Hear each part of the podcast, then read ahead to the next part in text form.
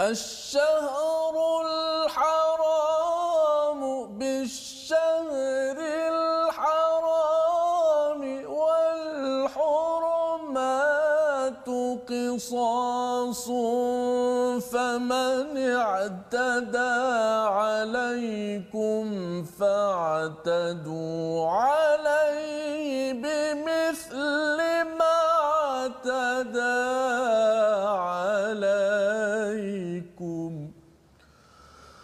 واتقوا الله واعلموا أن الله مع المتقين.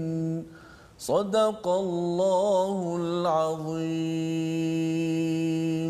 Subhanallahul azim. Assalamualaikum warahmatullahi wabarakatuh. Alhamdulillah wassalatu wassalamu ala Rasulillah wa ala alihi wa man wala.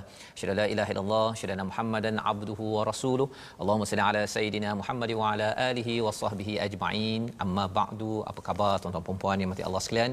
Kita sama-sama bersyukur pada Allah Subhanahu wa taala pada hari yang berbahagia ini untuk kita terus mempelajari daripada halaman yang ke tiga puluh daripada surah Al-Baqarah, surah yang dinamakan juga sebagai Sanamul Quran, ia juga Zahrawain, iaitu dua surah yang digandingkan ustaz ya bersama dengan surah Ali Imran yang penuh dengan perhiasan, penuh dengan pelajaran yang kita ingin dalami pada hari ini.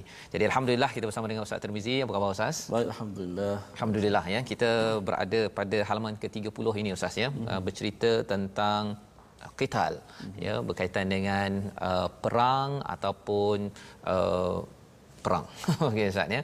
Dan kita dah pun bincang uh, sebelum ini, maksudnya ialah uh, tajuk perang ini adalah satu perkara yang sensitif sebenarnya, mm-hmm. ya, dan tapi kita nak melihat apakah yang uh, prinsip ataupun apakah kaedah yang dibenarkan. Dia bukan bukan main kalau rasa suka nak perang kita perang sahaja, hmm. ada panduan daripada Allah Subhanahu Wa Taala. Jadi pada hari ini bagi tuan-tuan yang berada di rumah boleh kita tatap halaman tiga puluh, boleh buka, ajak pada kawan, boleh uh, kongsikan dahulu. Mungkin ini akan memberi pencerahan kepada uh, ramai orang ya. Ada yang kata bahawa Islam ini agama terorisme ustaz, hmm. ya. Ha, jadi kalau ada yang cakap begitu, dia kata gunakan ayat seratus sembilan puluh satu. Uh, hari ini kita akan bincangkan betul ke Islam ini mengalu-alukan peperangan ataupun ada sesuatu yang tersembunyi. Kita mulakan dulu dengan Ummul Quran Al-Fatihah bersama dengan Ustaz. Baik, terima kasih Fadil Ustaz Fadzrul dan juga penonton-penonton sahabat-sahabat Al-Quran yang sedang menyaksikan MyQuranTime, baca, faham dan amal di seluruh uh, dunia ketika ini. Alhamdulillah, sama-sama kita akan uh, memulakan dengan bacaan Ummul Kitab Al-Fatihah. InsyaAllah saya ingin uh, sedikit mengambil perhatian pada ayat yang ketiga, itu Ar-Rahmanir Rahim. Juga boleh guna pada perkataan bismillahirrahmanirrahim kerana ada perkataan ar-rahmani ar-rahim. Okey, kalau kita lihat pada kalimah ar-rahmanirrahim, huruf nun itu berbaris di bawah ar-rahmani. Kemudian kita ambil ra yang berbaris di atas yang ada syaddah. Antara kesalahan-kesalahan yang mudah berlaku di situ ialah um, nun itu dibariskan di bahagian depan. Ha, kerana tidak betul-betul baris nun di baris bawah, mengakibatkan nun tu dia bunyi seolah-olah macam baris depan. Bagaimana? Contoh kesalahan berlaku, bismillahirrahmanirrahim, ar-rahmanirrahim. Disebut ni, tetapi oleh kerana ra itu tebal, ni itu jadi seakan nur rahim, ar-rahmanirrahim. Oh, jadi nu pula. Hmm. Jadi tepatnya kena berhati-hati Hati. supaya betul-betul nun tu dibaris di bawah.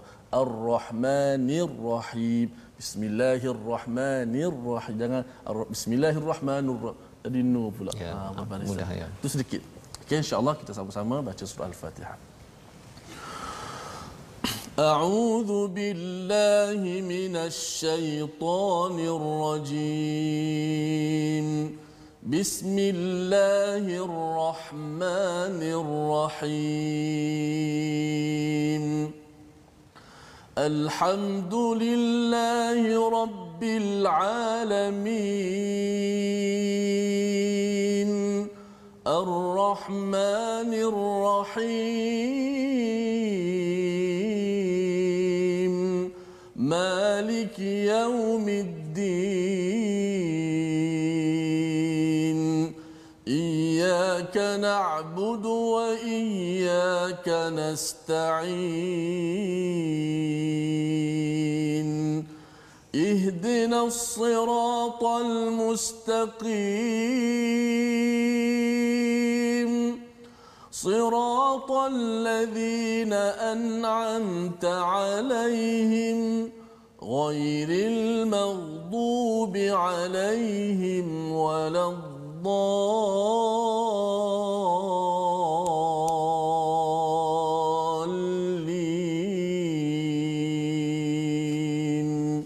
آمين Amin amin ya rabbal alamin. Alhamdulillah Ustaz ya membaca surah Al-Fatihah sebentar tadi sebagai peringatan kepada kita, ulangan kepada kita bahawa kita memohon daripada Allah Subhanahu Wa Taala diberikan petunjuk, dan petunjuk itu salah satunya apabila kita ini dapat mengambil peraturan yang dimaklumkan oleh Allah di dalam Al-Quran.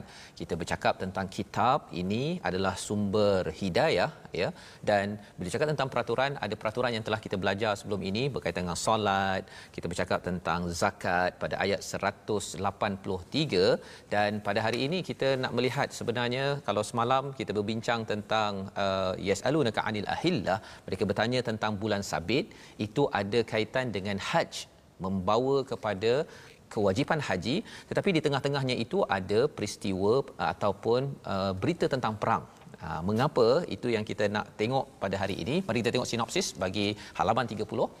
Pada ayat seratus sembilan puluh satu hingga seratus sembilan puluh lima bercakap tentang prinsip perang di jalan Allah hadir selepas ayat haji. Apa kaitannya kita bincang selepas ini, dan kemudian seratus sembilan puluh enam menyambung balik semula tentang hukum-hukum, peraturan haji dan umrah. Itu yang kita akan lihat pada hari ini. Jadi uh, kita kalau melihat mengapa ada kaitan haji, tiba-tiba ada ayat umrah ataupun uh, ayat uh, perang di tengah-tengah ini, disebabkan ia memberi mesej kepada umat Islam kerana Nabi ingin pergi Ustaz ya, balik kampunglah kan, nak patah balik uh, ke apa ke Mekah ya. Hmm. Tapi kita kena ingat bahawa sebenarnya uh, kalau kita lihat kepada surah ini, surah uh, di awal hijrah Nabi, Nabi belum lagi nak balik kampung, tapi dah bagi clue ke depan nanti tunaikan haji, haji kena patah balik ke ke Mekah. Ah ha, maksudnya Mekah masih ada masalah lagi ni dengan Kaabah yang ada berhala-berhala. Maksudnya bila bercakap tentang perubahan kiblat, Uh, maksudnya kiblat itu nanti akan dibersihkan. Ini masih di Mekah, uh, Madinah lagi ni kan. Dan kemudian bila cakap pasal haji, maksudnya kamu nanti akan pergi ke tempat itu dan tidak ada masalah. Cuma bila nanti nak masuk ke uh, Mekah balik semula, uh, ada orang nak tahan. Ha kan, ada orang nak tahan. Jadi pada waktu itu adakah kamu bersedia uh, untuk berperang ataupun tidak? Ha uh, pasal peringkat awal Hudaibiyah itu uh, Nabi tidak berperang, tetapi bila mereka itu uh, tidak mengikut peraturan, ini membawa kepada peperangan. Jadi ada kaitan dengan beberapa tahun ke depan, tapi ayatnya uh, turun lebih awal untuk membuat persediaan kepada umat Islam kemungkinan-kemungkinan yang berlaku, dan ada prinsip. Ha, bukannya kalau kata perang saja, okey kita umat Islam ini memang orang Islam, orang kata bahawa uh, apa uh, teroris contohnya, sikit-sikit perang. Hmm. Uh, nanti kita tengok dalam ayat seratus sembilan puluh satu hingga ayat seratus sembilan puluh empat. Jom Ustaz kita baca. Baik, terima kasih Ustaz Fadzrul. Uh, sudah penonton-penonton, sahabat-sahabat Al-Quran, MyQuranTime, kita nak baca, kita nak faham dan juga cuba sedaya upaya untuk mengamalkan apa yang kita belajar. Hari ini kita sambung pada muka surat yang ke tiga puluh, uh-huh. uh, bacaan daripada ayat yang ke seratus sembilan puluh satu hingga seratus sembilan puluh empat. Dan nama begitu saya ingatkan juga untuk diri saya pada penonton-penonton, uh, sebagaimana Ustaz Fadzrul sebut, uh, bila kita baca Al-Quran, walaupun kita baca bermula dengan halaman per halaman, namun begitu kita juga tak boleh lupa dengan ayat sebelumnya Ustaz Fadzrul ya, ya, kerana Ustaz Fadzrul sebut tanasub, iaitu kaitan ataupun kemunasabahan. Ayat tu dia ada kaitan. Lebih lagi bila kita mula dengan wa waqtuluhum, wa itu sudah pasti ada kaitan dengan ayat sebelum tu, iaitu lah waqatilu fi sabilillahi alladhina yuqatilunakum wala ta'tadu, dan perangilah orang-orang yang memerangimu di jalan Allah tapi jangan melampaui batas. Jom sama-sama kita baca ayat seratus sembilan puluh satu dengan hingga seratus sembilan puluh empat. Uh, kita cuba dengan taranum uh, bayati kurdi insya-Allah. أعوذ بالله من الشيطان الرجيم وَقَتُلُوهُمْ حَيْثُ ثَقِفْتُمُوهُمْ وَأَخْرِجُوهُمْ مِنْ حَيْثُ أَخْرَجُوكُمْ وَالْفِتْنَةُ أَشَدُّ مِنَ الْقَتْلِ وَلَا تُقَاتِلُوهُمْ عِنْدَ الْمَسْجِدِ الْحَرَامِ حَتَّى حتى يقاتلوكم فيه فإن قاتلوكم فاقتلوهم كذلك جزاء الكافرين فإن انتهوا فإن الله غفور رحيم وقاتلوهم حتى لا تكون فتنة ويكون الدين لله فإن انتهوا فلا عدوان إلا على الظالمين الشهر الحرام بالشهر الحرام والحرمات قصاص فمن اعتدى عليكم فاعتدوا عليه بمثل ما اعتدى عليكم واتقوا الله واتقوا الله واعلموا أن الله مع المتقين Sadaqallahul Azim.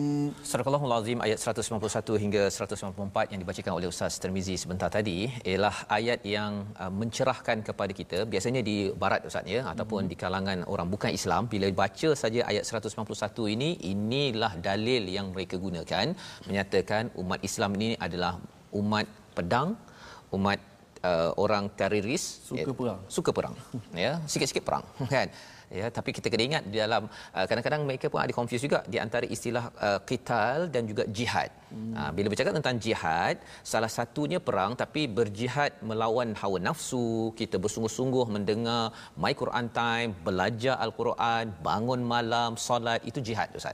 Ya, tapi kalau katakan ada perkataan waqtuluhum, ha, yang itu memanglah bercakap tentang perang ataupun maksud dalam ayat seratus sembilan puluh satu, dan bunuhlah mereka di mana kamu temui mereka dan usirlah mereka daripada mana mereka telah mengusirmu, dan fitnah itu lebih kejam daripada membunuh, dan janganlah kamu perangi mereka di Masjidil Haram kecuali jika mereka memerangimu di tempat itu. Jika mereka perangi kamu, maka perangilah mereka, demikianlah balasan bagi orang yang yang kafir. Jadi di sini kalau kita beri perhatian, waqtuluhum haitsu thaqiftumuhum, bunuhlah mereka di mana kamu temui. Ah, yang ini yang orang-orang bukan Islam ataupun di barat kata, ah, tengok betapa ganasnya orang Islam ya, jumpa sahaja uh, mereka, ah, bila mereka kata mereka ni siapa, orang kafir, itu yang bagi sesengah uh, non muslim dia rasakan bahawa eh mengerikan kalau jumpalah tuan-tuan yang dah baca ayat seratus sembilan puluh satu dengan cara yang salah. Hmm. Dia takut. Hmm. Pasal ialah nanti ayat ini menyebabkan ah kita boleh jumpa saja, awak nama apa, ah, ah Chong, eh, bukan agama Islam, pom bunuh. Adakah itu kefahamannya? Tidak ya. Hmm. Kita kena ingat bahawa ayat ini datang di tengah-tengah pasal kewajipan rukun Islam yang kelima, haji ya. Dan apakah yang dimaksudkan di sini? Perangilah mereka atau membunuhlah mereka di mana kamu temui mereka dan usirlah mereka daripada mana mereka telah mengusirmu. Ha, nak ceritanya apa? Kalau mereka dah usir, mereka dah perangi Ustaz ya. Mereka maksudnya bukan Islam yang memulakan dahulu, hmm. barulah boleh berperang. Hmm. Orang Islam bukan pemula perang, bukan suka perang, dan bila berperang ini maksudnya adalah untuk defend, untuk melindungi kepada diri. Ialah orang kacau kita ustaz ya. Hmm. Takkanlah kita kata tak apalah bunuhlah hmm. saya, bunuhlah uh, orang-orang di Malaysia ini contohnya hmm. kan. Malaysia pun ada tentera yang kita bersedia pada setiap masa kalau diserang kita sudah bersedia untuk menyerang balik semula. Maksudnya ya? Asasnya memerangi untuk mempertahankan. Mempertahankan. Orang Islam bukannya kita rasa macam oh, kat sana saya rasa saya nak masuk dia masuk Islam, bunuh dia. Perang, yang perang, perang, perang. Itu bukan kaedah Islam. Kerana kita bercakap tentang ayat di hujung nanti la ikraha fiddin, agama Islam ini bukan dengan paksaan. Bukan dengan paksaan. Itu hmm. satu ya kefahaman tentang ayat tersebut. Jadi kembali balik pada ayat ini, Allah menyatakan wal fitnatu ashaddu minal qatl. Yang ini juga sering disalahfahami ustaz ya, iaitu uh, fitnah lebih teruk daripada membunuh. Jadi uh, orang orang Melayu faham fitnah ini yang uh, cakap orang tak buat tu. Ya, kita cakap A tu mencuri padahal dia tak mencuri, kita kata dia fitnah. Uh, jadi kita tengok eh jangan fitnah, nanti itu lebih teruk daripada membunuh. Hmm. Itu fitnah bahasa Melayu. Tapi fitnah yang dimaksudkan di sini adalah kemusyrikan, syirik kepada Allah, itulah perkara yang diistilahkan sebagai fitnah. Dan kefahaman yang kedua, kalau ada perkara iman disusah-susahkan, perkara kekufuran syirik dimudah-mudahkan, maksudnya dalam satu negara contohnya hmm. bab syirik itu oh silakan, tapi kalau bab iman buat baik dia kata jangan buat, dihalang, maka itu dinamakan fitnah. Maka apa kata Allah, asyaddu minal qatl, perang itu memang kita tak suka. Nanti pada halaman tiga puluh empat Allah akan uh, kita akan bertemu ustaz ya. Uh, maksudnya ialah qatl ini, bunuh ataupun berperang ini tak ada orang yang suka. Mm-hmm. Tak suka. Allah Allah iktiraf perkara ini. Ya, kita akan jumpa nanti insya-Allah. Tetapi bila cakap antara syirik dan juga perang, ya, uh, syirik ini lebih besar daripada perang. Maksudnya apa? Pasal bila uh, kita bercakap tentang syirik, syirik ini dia menyebabkan orang boleh saja bergaduh antara satu sama lain. Boleh rampas harta orang, boleh halau orang daripada negeri ataupun negara. Kita nampak bahawa syirik ini memang bahaya. Malah dia lebih bahaya daripada daripada membunuh ataupun peperangan itu sendiri. Kerana apa? Kerana kalau bunuh Zat, bunuh begitu je. Tapi di Mekah itu mereka tak bunuh orang Islam. Mereka seksa-seksa Bilal bin Rabah itu, diletakkan batu, Sumayya diseksa, Yas, um, apa uh, Amar yes. ya, diseksa, embargo tiga tahun, tak boleh ekonomi. Jadi syirik ini menyebabkan dunia akan stres. Pasal apa? Dia bunuh dalam diam. Ha, dia tak bunuh, dia bunuh dalam diam. Dia tekan sana, tekan sini.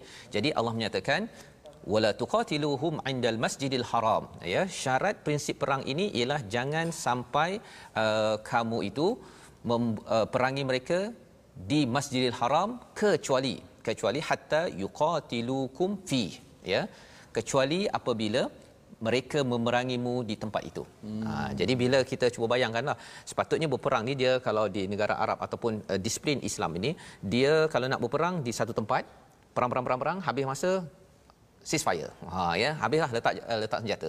Tetapi kalau dah ada orang yang uh, masih lagi nak berperang sampai ke uh, Masjidil Haram, tempat yang suci yang dilindungi oleh Allah, kalau nak berperang sampai situ maka dibenarkan untuk berperang. Maksudnya orang ini memang tak tak hormat kepada Masjidil Haram. Dan di dalam tradisi Arab, Masjidil Haram ini, Kaabah itu dihormati. Muslim ke tak Muslim ke dihormat tempat itu, lebih kurang masjid lah ustaz ya. Hmm. Tapi kalau orang nak perang dalam masjid itu bukan manusia betul tu kan. Ini memang orang yang betul-betul uh, syirik kepada Allah, dia tak tahu, tak takut Tuhan, tak takut manusia lagi, dia tak takut. Hmm. Ya. Dan ini berlaku di mana sekarang ini kalau kita melihat kepada negara di macam di Israel ustaz kan, di Palestin, kadang-kadang di tempat masjid pun dia belasah sekali. Hmm. Jadi perlulah melindungi perkara itu ya. Jadi kadzalika jazaa'ul kafirin, iaitu inilah balasan kepada orang-orang yang yang kafir. Jadi ini uh, prinsip yang penting kita fahami. Secara ringkasnya tadi kita tahu bahawa kalau kita diserang, dan mengapa kita kena melindungi sangat, kerana apa? Kerana Allah nak memberi tahu uh, fitnah ini ya, ataupun syirik ini menyebabkan orang yang syirik ini dia suka berperang ustaz. Hmm. Ha, bukannya orang Islam. Kerana syirik, orang ini sanggup memerangi, bunuh sana, bunuh bunuh bunuh bunuh bunuh. Jadi kita sebagai umat Islam kena ada pelindungan, ya, melindungi diri sendiri. Fa in tahaw pada ayat seratus sembilan puluh dua, jika mereka itu uh, berhenti, fa innallaha ghafurur rahim, Allah boleh mengampunkan mereka dan Allah amat penyayang.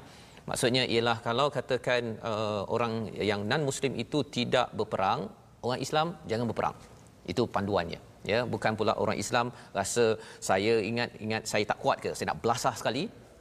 Itu bukan ciri yang yang dibenarkan. Hmm. Dan ia disambung pada ayat seratus sembilan puluh tiga, ya, dan perangilah mereka itu sehingga tiada lagi fitnah dan agama hanya agama Allah sahaja yang ada.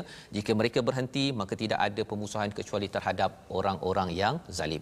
Jadi uh, masih lagi sambungan, uh, perangi sampai la takuna fitnah, sampai tidak ada syirik. Ini juga ayat yang digunakan. Ha, tengok pasal orang Islam ini tak nak syirik, maka dia akan perang semua negara, semua orang yang uh, melakukan syirik, ya. Ha, adakah betul kefahaman itu? Sebenarnya kalau katakanlah itu kefahamannya, maksudnya jumpa non muslimnya bunuh, mm-hmm, ya, tidak adalah istilah fa inin tahau, ya. Mm-hmm. Ha, sebenarnya bila ada ayat fa inin tahau fala udwana illa ala zalimin, jika mereka berhenti, maksudnya di dalam kehidupan kita di Malaysia, di dunia ini, kalau kita jumpa non muslim, tidak semestinya mereka itu adalah udwan, mereka tidak semestinya musuh.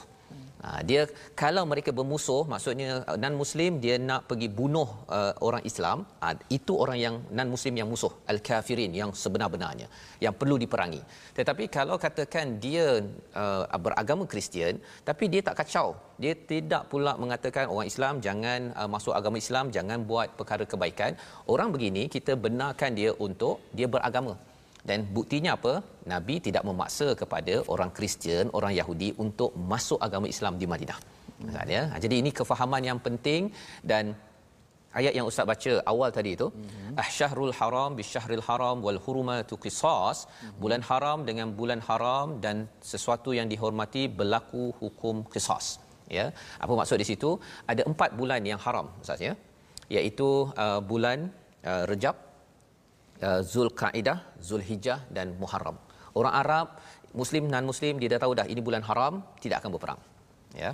Dan juga satu lagi wal hurumat. Hurumat ini adalah semua tempat-tempat yang disucikan, uh, maksudnya Baitul Haram, Kaabah. Maka pada waktu itu kalau katakan uh, apa maksud berlaku hukum qisas? Mm-hmm. Maksudnya ialah kalau orang ber, uh, Be- me- menyerang sahaja baru dibenarkan untuk menyerang, macam ayat yang sebelum tadilah. Hmm. Tapi secara automatiknya orang Islam pada empat bulan ini kena jaga jangan berperang, jangan berperang. Famani tada, barang siapa yang berperang, alaikum fa'tadu alaihi bimithli ma tada alaikum wattaqullaha wa'lamu annallaha ma'al muttaqin, iaitu siapa yang menyerangmu maka seranglah dia setimpal dengan serangannya terhadap kamu, bertakwalah kepada Allah dan ketahuilah bahawa Allah beserta orang yang bertakwa. Jadi uh, empat bulan itu haram, tetapi kalau ada orang serang kita boleh lindungi. Ini adalah peraturan. Maksudnya orang Islam tidak serang pada bila-bila masa. Itu membawa kita kepada perkataan yang kita nak belajar pada hari ini. Mari sama-sama kita saksikan. Perkataan yang kita akan saksikan pada bahagian yang kedua nanti, ya, marada, sakit. Ha, apa kaitan perang dengan sakit? Sebenarnya tak adalah kaitan, ya. Sebenarnya perang ini datang di kala ayat berkaitan dengan haji, dan haji ini memberi kelonggaran kepada orang yang sakit, ya, memberi kelonggaran pada orang yang sakit. Jadi muka surat ini sebenarnya fokusnya ialah berkaitan dengan haji, tetapi muncul ayat tentang perang kerana apa? Kerana ketika Nabi dihalang untuk melaksanakan amalan keimanan pada waktu itu, fitnah berleluasa, maka orang Islam perlu mempertahankan diri masing-masing. Ha, tidak boleh dihalang untuk buat kebaikan. Dan ini adalah prinsip yang penting, dan insya-Allah kita menyambung sebentar lagi bagaimana sikap orang-orang yang bila dengar perang, ha, uh, dah bersedia ke saya, ya. Tuan-tuan kalau dengar perang, adakah tuan-tuan bersedia? Kita nak faham lagi lebih mendalam. Kita berhenti sebentar. My Quran Time, baca, faham, amal, insya-Allah.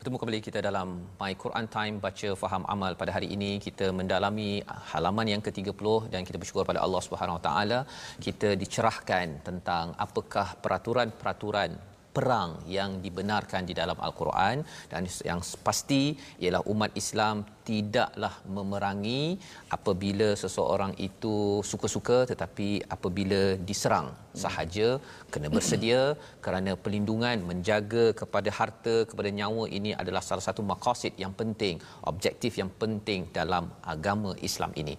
Pada hari ini kita akan menyambung kepada bacaan tadi, tapi sebelum itu kita nak mendengar uh, kupasan tajwid dan sahabah Al-Quran. Silakan Ustaz.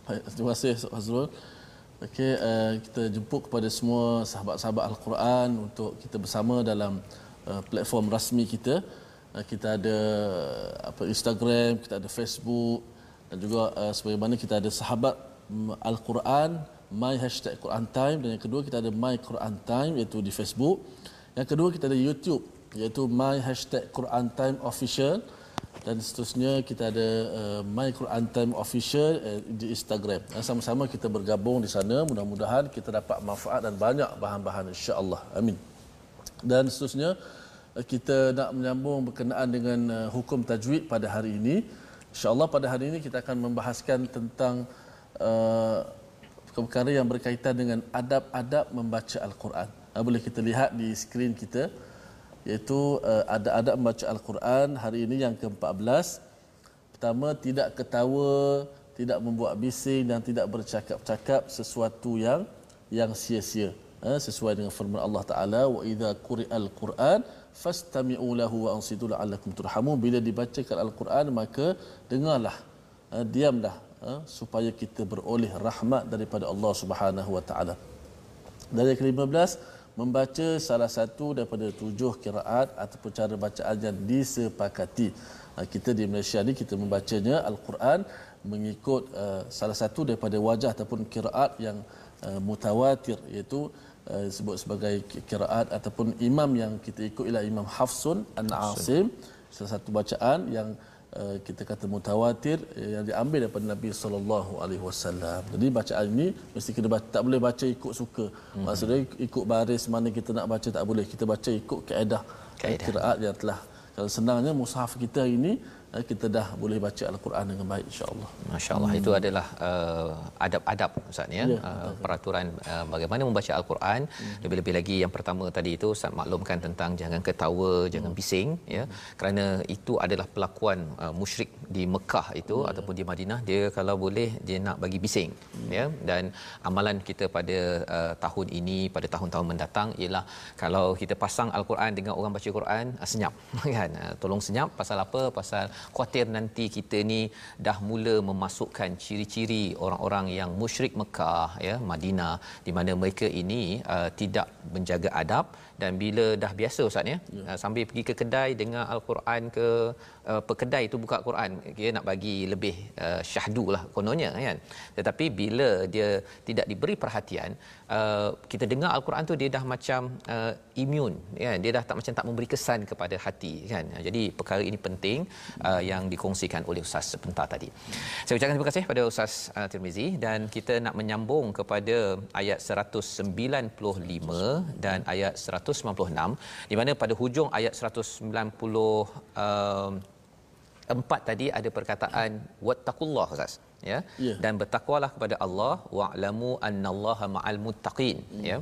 Uh, ceritanya apa? Ceritanya bila dah cakap tentang perang ini, perang pertama di Madinah itu namanya Badar Ustaz ya, dan Allah menyatakan kalau katakan uh, ada orang yang uh, ber- berperang ya, uh, maksudnya ialah Allah masih ingatkan lagi takwa, wattaqullah ya, innallaha annallaha wa'lamu annallaha ma'al muttaqin, Allah bersama dengan orang yang bertakwa. Maksudnya apa? Perang ini adalah dengan izin daripada Allah, dan kalau berperang nak mencapai kemenangan perlu bertakwa, dan kalau bertakwa wa'lamu annallaha ma'al muttaqin ya, mestilah orang-orang yang terlibat berperang, berperang itu, berjuang itu kerana mempertahankan itu bertakwa, uh, bukannya melampau, bukannya dia pun tak sembahyang, bukannya dia sendiri pun juga yang membuat kerosakan di situ. Dan bagaimana kita nak tahu ciri takwa yang penting? Inilah yang disampaikan pada ayat seratus sembilan puluh lima dan ayat seratus sembilan puluh enam. Jom kita baca bersama, insya-Allah. Terima kasih Ustaz Fadzrul, sahabat-sahabat Al-Quran. Alhamdulillah kita masuk cerita, cerita baru Ustaz. Cerita, cerita baru pula. Cerita baru. Okey, cerita baru eh. Tadi kita dah cerita pasal perang. Perang. Mungkin Ustaz baik Ustaz tak bawa pistol tadi. Ha, oh, ya, betul. Bagi penonton menantikan Ustaz Fadzrul nak bawa apa. Bawa apa ini kan? Ha, ada kat kanan ni belum lagi tunjuk nanti. Nanti ya, insya-Allah. Okey. Hari ini umat Islam dilabelkan teroris, eh, disangkanya suka berperang. Maka tidak, kalau berperang pun macam Ustaz sebutlah, mempertahankan diri. Dan disebut kalau perang pun wala ta'tadu, jangan melampaui batas. Ada ada adab dia, tak boleh bunuh perempuan-perempuan tua, eh, orang yang O K U, hatta paderi-paderi yang tak terlibat perangan pun tidak boleh bunuh. Tidak boleh. Ya. Eh, indahnya Islam ini eh, kalau kita hayati betul-betul. Baik, kita sambung ayat seterusnya seratus sembilan puluh lima dan seratus sembilan puluh enam. Dua ayat yang terakhir muka surat yang ke tiga puluh. A'udzu billahi minasy syaithanir rajim. Bismillahirrahmanirrahim. Wa أنفقوا في سبيل الله ولا تلقوا بأيديكم إلى التهلكة وأحسنوا إن الله يحب المحسنين وأتموا الحج وَالْعُمْرَةَ لِلَّهِ فَإِنْ أُحْصِرْتُمْ فَمَا اسْتَيْسَرَ مِنَ الْهَدْيِ وَلَا تَحْلِقُوا رُؤُوسَكُمْ حَتَّى يَبْلُغَ الْهَدْيُ مَحِلَّهُ فَمَنْ كَانَ مِنْكُمْ مَرِيضًا أَوْ بِهِ أَذًى مِنْ رَأْسِهِ فَفِدْيَةٌ مِنْ صِيَامٍ فَفِدْيَةٌ مِنْ صِيَامٍ أَوْ صَدَقَةٍ أَوْ نُسُكٍ فَإِذَا أَمِنْتُمْ فَمَنْ تَمَتَّعَ بِالْعُمْرَةِ إِلَى الْحَجِّ فَمَا اسْتَيْسَرَ مِنَ الْهَدْيِ فَمَنْ لَمْ يَجِدْ فَصِيَامُ ثَلَاثَةِ أَيَّامٍ فِي الْحَجِّ وَسَبْعَةٍ إِذَا رَجَعْتُمْ تِلْكَ عَشَرَةٌ كَامِلَةٌ ذَلِكَ لِمَنْ لَمْ يَكُنْ أَهْلُهُ حَاضِرِ الْمَسْجِدِ الْحَرَامِ وَاتَّقُوا اللَّهَ وَاعْلَمُوا أَنَّ اللَّهَ شَدِيدُ الْعِقَابِ صدق الله العظيم. Surah Al-Azim, terima kasih diucapkan kepada Ustaz Tarmizi membacakan ayat seratus sembilan puluh lima dan seratus sembilan puluh enam sebentar tadi. Apakah yang uh, kita nak maklum tentang uh, seratus sembilan puluh lima ini bila Allah menyatakan pada ayat seratus lapan puluh empat di hujung itu in wa'lamu annallaha ma'al muttaqin, dan ketahuilah sesungguhnya Allah bersama dengan orang-orang yang bertakwa, dan salah satu sifat orang yang bertakwa itu adalah wa anfiqu fi sabilillah, dia berinfak dan dia menyerahkan harta jiwanya fi sabilillah, pada jalan kebaikan uh, untuk Allah Subhanahu Wa Taala. Dan Allah memberi penekanan di sini wala tulqu bi aidikum ila tahlukah, dan jangan kamu lemparkan uh, tangan-tangan kamu kepada kebinasaan. Ha, biasanya kalau bercakap tentang uh, perkara ini Ustaz ya, salah satu yang uh, ayat ini dibacakan ialah dia ada kaitan dengan uh, kotak ini. Ha, dia ada kaitan kotak ni. Ustaz tahu kotak apa ni Ustaz?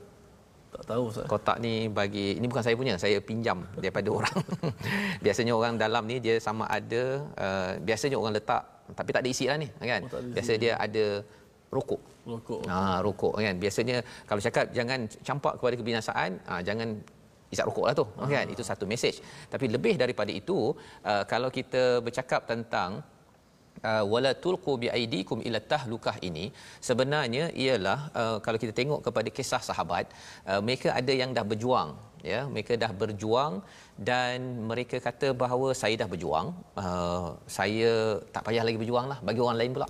Nah, macam oranglah orang sekarang ni kalau dia dah pencen tu, tak apalah bagi orang muda-muda untuk uh, berceramah ke, berdakwah ke, saya dah lama dalam dakwah atau, ataupun saya dah lama buat kerja, serahkan pada orang orang muda.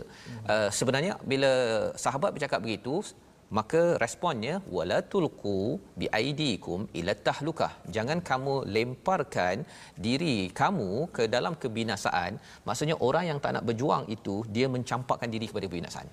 Maksudnya saya tak nak lagi infak lagi diri saya ke, harta saya ke, ataupun uh, dia gunakan uh, harta yang dia ada, diri dia yang ada bukan untuk perjuangan Islam. Ha, macam tadi lah Ustaz kan, kalau dia gunakan harta dia untuk beli rokok, itu maksudnya uh, tak dikira sebagai perjuangan Islam. Itu sebenarnya mencampakkan ke dalam kebinasaan. Selain daripada rokok itu memang uh, membinasakan, tapi lebih daripada itu bagi tuan-tuan yang tidak menghisap rokok, ha kan, perempuan yang kata oh saya tak hisap rokok, tetapi bila kita ada duit, ha ada duit gini Ustaz kan, mm-hmm. tapi kita kata tak apa, simpan-simpan, saya dah banyak dah derma sebelum ni, jadi saya tak nak lagi terlibat dalam perjuangan nak wakaf untuk ummah ke, nak derma wakaf Quran ke apa ke, saya tak nak dah, pasal saya dah banyak derma. Sebenarnya Allah menyatakan wala tulqu bi aidikum ila tahlukah ya. Dan ketika ketika infak itu, kita nak infak yang mana? Adakah kita infak mana yang ada? Baju, kalau nak infak itu baju yang dah lusuh-lusuh, ataupun kalau saya nak bagi masa kepada perjuangan Quran, nak ajak anak saya, adakah ikut masa? Ataupun Allah menyatakan wa ahsinu, dan berbuat baiklah, buatlah yang terbaik. Maksudnya infak mestilah yang terbaik. Kerana apa? Innallaha yuhibbul muhsinin, Allah bersama dengan orang-orang yang berbuat baik. Ketika infak harta, harta terbaik. Ketika infak masa, masa terbaik. Ketika infak nasihat, perkataan, kemahiran yang terbaik. Nah, jadi ini adalah ayat seratus sembilan puluh lima bercakap tentang perjuangan, dan bercakap tentang perkara ini juga Ustaz ya, uh, infak ini ya, macam ustaz lah, ustaz kalau katakan ustaz bekerja kan, kita kerja-kerja, kita ambil masa terbaik kita dan akhirnya kerja dapat duit kan, dapat duit. Dan kalau katakan uh, orang yang uh, berperang, dia terbunuh, dia terpaksa gadaikan uh, sesuatu yang terbaik bagi dia lah yang dipinjamkan oleh Allah.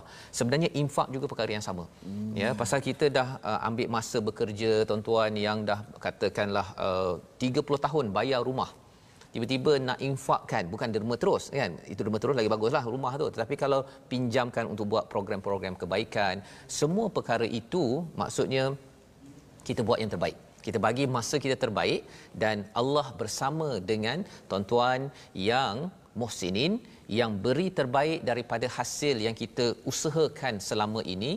Dan inilah tanda bahawa seseorang itu bersedia untuk buat fardu yang disambung balik ceritanya pada ayat seratus sembilan puluh enam, iaitu haj. Haj hmm. adalah amalan volunteer Ustaz ya, sukarelawan ya, dia adalah fardu, tapi kita pergi sana tak ada siapa yang kata uh, Ustaz uh, berapa ringgit dalam akaun, tak ada orang tanya begitu ya. Ia adalah hubungan kita dengan dengan Allah Subhanahu Wa Taala, dan Allah menyatakan wa atimmu, dan sempurnakanlah al hajj wal umrata lillah ya, haji dan umrah itu kerana Allah Subhanahu Wa Taala. Ada orang Ustaz ya, dulu pun saya uh, ada jumpa ketika bawa jemaah umrah, ada yang kata dia bila sakit dia kata saya tak nak um, tunaikan umrah lah, uh, saya nak rehat je dekat Mekah, dekat Madinah mm-hmm. ya. Tetapi bila kita sudah berniat, kita kena wa atimmu, apatah lagi kalau haj Ustaz ya. Dan ada peraturan di dalam uh, fardu ini, fa in uhsirtum, jika kamu dikepung maka sembelihlah hadiyu yang mudah didapati, dan jangan kamu mencukur kepalamu sebelum hadiyu sampai di tempat penyembelihannya. Hadiyu tu maksudnya binatang kurban Ustaz ya. Ini peraturan fiqh sedikit, kita tak bincang lebih dalam, kita kena panggil pakar untuk bercerita tentang perkara ini. Cuma kita nak faham sebesedikit, sebenarnya bila kita nak pergi haji, mm-hmm. tak jadi pergi haji, kena bayar uh, kena sembelih Nah, kena bayar dam Ustaz ya. Kalau fikir-fikir kan, saya yang nak buat, saya tak nak buat, saya punya hal lah. Ha, kan begitu kan. Tetapi roh dari sebalik fardu haji ini, bila kita sudah masuk berniat untuk mengerjakan haji, maka kita sudah serahkan diri kita kepada Allah Subhanahu Wa Taala. Ya, bila serahkan diri pada Allah, maksudnya ialah kita kena ikut peraturan. Bila kita sudah beragama Islam, kita ikut peraturan, bukannya uh, terpulanglah abah saya nak solat ke tak, kan hidup ini free will, ha, contohnya kan, ataupun free choice. Mengapa kena paksa-paksa saya? Kalau belum Islam lagi, yes, tidak dipaksa ataupun tidak diwajibkan. Tetapi bila sudah kita masuk Islam, apatah lagi kalau dalam rukun haji ini sudah pun kita berniat untuk mengerjakan haji, maka peraturan itu adalah lambang kepada apa? Kehambaan kita kepada Allah. Tak main-mainlah Ustaz. Hmm. Ya, tak adalah macam orang kata uh, dia nak sembahyang pukul satu tiga puluh, katakan ada uh, dekat dalam WhatsApp ke ataupun dalam telefon ada sesuatu, kata tak apa ya Allah, saya sembahyang tiga tiga puluh lah. Sibuk sibuk sibuk. Saya nak uruskan bisnes saya. Itu menandakan kurang adab kepada Allah Subhanahu Wa Taala. Jadi ketika haji dan umrah ini juga ada adabnya, peraturannya, dan disambung lagi uh, jangan wala tahliqu, jangan kamu cukur rambut kamu sampailah uh, korban. Faman kana minkum maridan, siapa yang sakit, ha, ini perkataan yang kita belajar sebentar tadi, au bihi adzan, ya, kalau ada penyakit, maksudnya sakit yang uh, pada pada kepalanya, maka dia kena bayar fidyah, ya, hmm. satu uh, upah ataupun fidyah lah, ya, sebagai ganti kepada uh, dia tidak boleh uh, melaksanakan rukun-rukun pada waktu itu. Jadi ini semuanya kalau kita lihat uh, agak teknikal Ustaz ya, yeah. Fiqh di sini, hmm. ya, bagi tuan-tuan boleh tengok satu persatu. Dan um, kalau contohnya fa iza amintum faman tamatta'a bil umrati ila al hajj, ketika aman tapi mengerjakan haji tamattu. Ha, haji ni ada tiga Ustaz kan, tamattu, qiran, ifrad. Ha, ini pun nak kena belajar dengan Ustaz Tarmizi lah yang selalu uh, apa bawa uh, umrah haji ini Ustaz kan, ataupun dengan pakar-pakar, tapi bukan hari ni ya, ya kena ikut program khas berkaitan dengan haji. Tapi nak ceritanya apa, uh, kalau buat tamattu pada waktu aman pun uh, kena bayar hadi kan, kena bayar korban. Ha, jadi kita persoalkan, eh saya nak buat umrah dulu sebelum haji, asalkan saya beribadah okeylah kan. Sebenarnya kalau kita perasan terlampau detail apa yang Allah sampaikan dalam ayat ini. Nak ceritanya apa, Allah bila letakkan sesuatu secara detail, Allah memberi perhatian dan kita kena beri perhatian. Ha, itu dia punya semangat bagi para hujaj, bagi tuan-tuan yang nak pergi umrah haji. Uh, bila kita tengok ayat ini, oh rupanya ada setengah orang Ustaz ni, saya tak nak pening kepala lah Ustaz kan, pergi umrah nak kena tawaf tujuh, kemudian baca kena apa uh, sa'i, tak boleh ke saya rasa nak pergi sa'i, saya pergi sa'i, saya nak pergi uh, tawaf, saya pergi tawaf. hmm. Ha, kan ada orang yang dia tidak uh, tak nak ikut kepada prosedur S O P. Ha, orang-orang ini bila dia balik Malaysia nanti, inilah orang-orang yang akan merosakkan lagi negara ini pasal tak nak ikut kepada peraturan yang perlu kita beri perhatian. Faman lam yajid fasiya mustalasati ayyam, ya, siapa yang tidak dapat uh, binatang uh, sembelih itu, uh, dia kenalah uh, berpuasa tiga hari dan kemudian habiskan bila dia balik daripada tempatnya. Ketika haji uh, puasa, kemudian disambung lagi cukupkan sepuluh. Uh, siap ada lagi Allah cakap tilka asharatun kamilah. Uh, kalau biasanya biasanya dalam hadis sahaja yang di, uh, detailkan macam kita solat Ustaz kan, ya, nombor, solat wa aqimus solat kan, kemudian tengok pada hadis, ya. Tapi haji Allah letakkan satu demi satu, ya, sampai di hujung itu wattaqullah, ha, ya, bertakwalah pada Allah, ketahuilah sesungguhnya Allah ini amat syadidul iqab, balasannya amat berat. Mengapa tiba-tiba wujud perkataan itu? Satu, ikut peraturan ini adalah tanda takwa kita kepada Allah. Itu yang pertama. Dan yang keduanya, balasan Allah amatlah siksa Allah amat berat kepada orang yang tidak beradab kepada Allah. Hmm. Ya, Allah suruh buat sesuatu tapi dia pandang ringan, bukan banyak pun Ustaz ya. Hmm. Dalam Al-Quran ini ada sekitar, kalau ulama fiqh bercakap tentang ayat hukum ini lima ratus enam ratus. Yang lain ini semuanya adalah ayat-ayat dakwah untuk membaiki diri, membaiki karakter kita. Tapi kalau orang cakap nilai, nilai karakter itu kalau tidak dipasakkan kepada peraturan law, hukum fiqh, dia akan jadi orang yang uh, tidak berprinsip. hmm. ya. Tapi ada juga orang yang fokus sangat pada fiqah, ya, fiqah fiqah fiqah saja, halal haram halal haram sahaja, dia tidak ada nilai, akhirnya hilang roh daripada haj ini sendiri, ya. Jadi inilah sebesedikit kandungan daripada halaman yang ketiga puluh membawa kita kepada resolusi kita pada hari ini. Mari sama-sama kita perhatikan. Pada ayat seratus sembilan puluh satu kita berbincang apakah resolusi yang perlu kita laksanakan. Kita perlu pertahankan akidah, ya. Mempertahankan akidah perlu dilaksanakan sekuat mungkin, dan yang paling tinggi namanya ialah perang, ya, apabila seseorang itu menyerang kepada kepada kita umat Islam. Yang pertama. Yang kedua, ingin elak kebinasaan, ya. Macam mana kita nak elak daripada kebinasaan? Ada yang kata saya ni banyak buat perkara-perkara yang membinasakan. Apakah solusinya? Banyakkan infak. Termasuklah kalau ada duit banyak yang beli rokok tadi tu, ambil sikit-sikit-sikit infak, nanti kita akan ada semangat untuk infak. Allah bina takwa, tiba-tiba saja kita ada kekuatan untuk mengelakkan daripada amalan habit yang membinasakan, ya. Dan yang ketiganya, berkorban agar kita tidak agar kita dielakkan dari mementingkan diri sendiri dan kufur kepada Allah Subhanahu Wa Taala. Itulah yang berlaku dalam haji. Kita akan berkorban, berkorban sebelum datang daripada Malaysia lagi kita dah korbankan duit kita yang banyak, kemudian sampai ke sana kena korban lagi, kalau nak buat tamattu korban lagi, sana sini bayar sana sini. Pasal apa? Itu adalah perjuangan membersihkan diri, tidak mementingkan diri, dan inilah yang akan mengangkat diri kita sebagai orang yang mendapat perlindungan daripada Allah yang dinamakan sebagai taqwa. Wattaqullaha wa'lamu annallaha syadidul iqab. Jadi mari sama-sama kita berdoa Allah izinkan kita mengerjakan haji, umrah dengan semangat taqwa, dan kalau perlu berjuang, kitalah orang yang awal-awal lagi sanggup infak dalam perjuangan. Silakan Ustaz.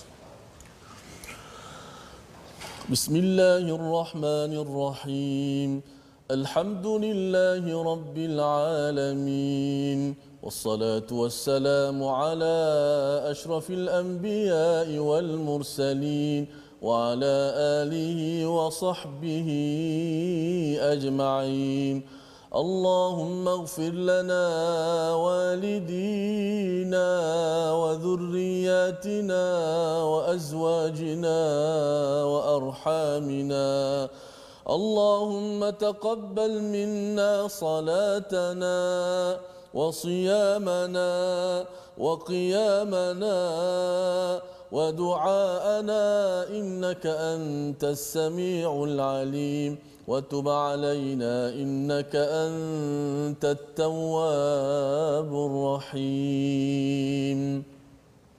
Ya Allah Tuhan kami, berikanlah kekuatan kepada kami untuk sentiasa melaksanakan perintah-Mu, ya Allah. Ya Allah, berikanlah kekuatan kepada kami untuk tidak melakukan perkara-perkara yang maksiat yang menjadi larangan-Mu, ya Allah. Ya Allah, selamatkanlah kami daripada musuh-musuh agama-Mu, ya Allah. Ya Allah, lindungilah kami daripada terjerumus dalam lembah kebinasaan, ya Allah. Ya Allah, kurniakanlah keberkatan dalam rezeki-rezeki kami, ya Allah. Ya Allah, terimalah akan sedekah-sedekah kami, ya Allah. Ya Allah, terimalah akan sedekah dan infak kami, ya Allah. Ya Allah, rezekikanlah kepada kami untuk menziarahi, mengunjungi, melakukan ibadat, umrah dan haji di Baitillahil Haram, ya Allah. Ya Allah, permudahkanlah segala urusan kami untuk ke sana, ya Allah. Ya Allah, ya Tuhan kami, dan terimalah akan taubat kami, ya Allah. Amin ya rabbal alamin. Walhamdulillahirabbil alamin. Amin amin ya rabbal alamin. Terima kasih diucapkan pada Ustaz Tarmizi membacakan doa sebentar tadi yang diaminkan oleh tuan-tuan yang berada di rumah, yang berada di pejabat. Moga-moga kita menjadi orang-orang yang masih lagi dijemput oleh Allah Subhanahu Wa Taala, ya, dan sudah tentunya kita ingin bersedia bila dijemput oleh Allah nanti ke Baitul Haram, ke haji ataupun umrah. Kita adalah umat yang sudah pun menghargai kepada nilai-nilai haji dan umrah yang telah kita baca sebentar tadi. Macam mana kita nak sebarkan lagi? Kita ada platform Wakaf untuk Ummah, ya, sebagai satu usaha bagaimana kita nak membina, memastikan nilai-nilai yang ada dalam umat Islam pada seluruh dunia ini diamalkan bersama dengan peraturan-peraturan yang Allah berikan. Salah satu peraturannya adalah haji yang amat penting untuk kita beri perhatian. Jadi ada nombor di atas skrin tersebut, tuan-tuan boleh menyumbang agar perjuangan Quran ini yang dilaksanakan oleh Nabi Muhammad sallallahu alaihi wasallam dapat kita teruskan.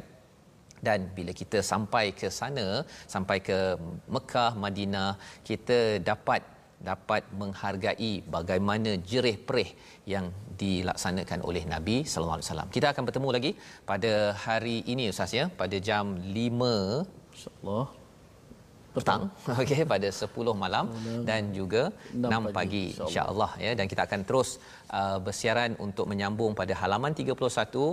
Kita mengucapkan ribuan terima kasih program ini yang dibawakan oleh Mofaz. Kita bertemu lagi My Quran Time, baca, faham, amal insya-Allah.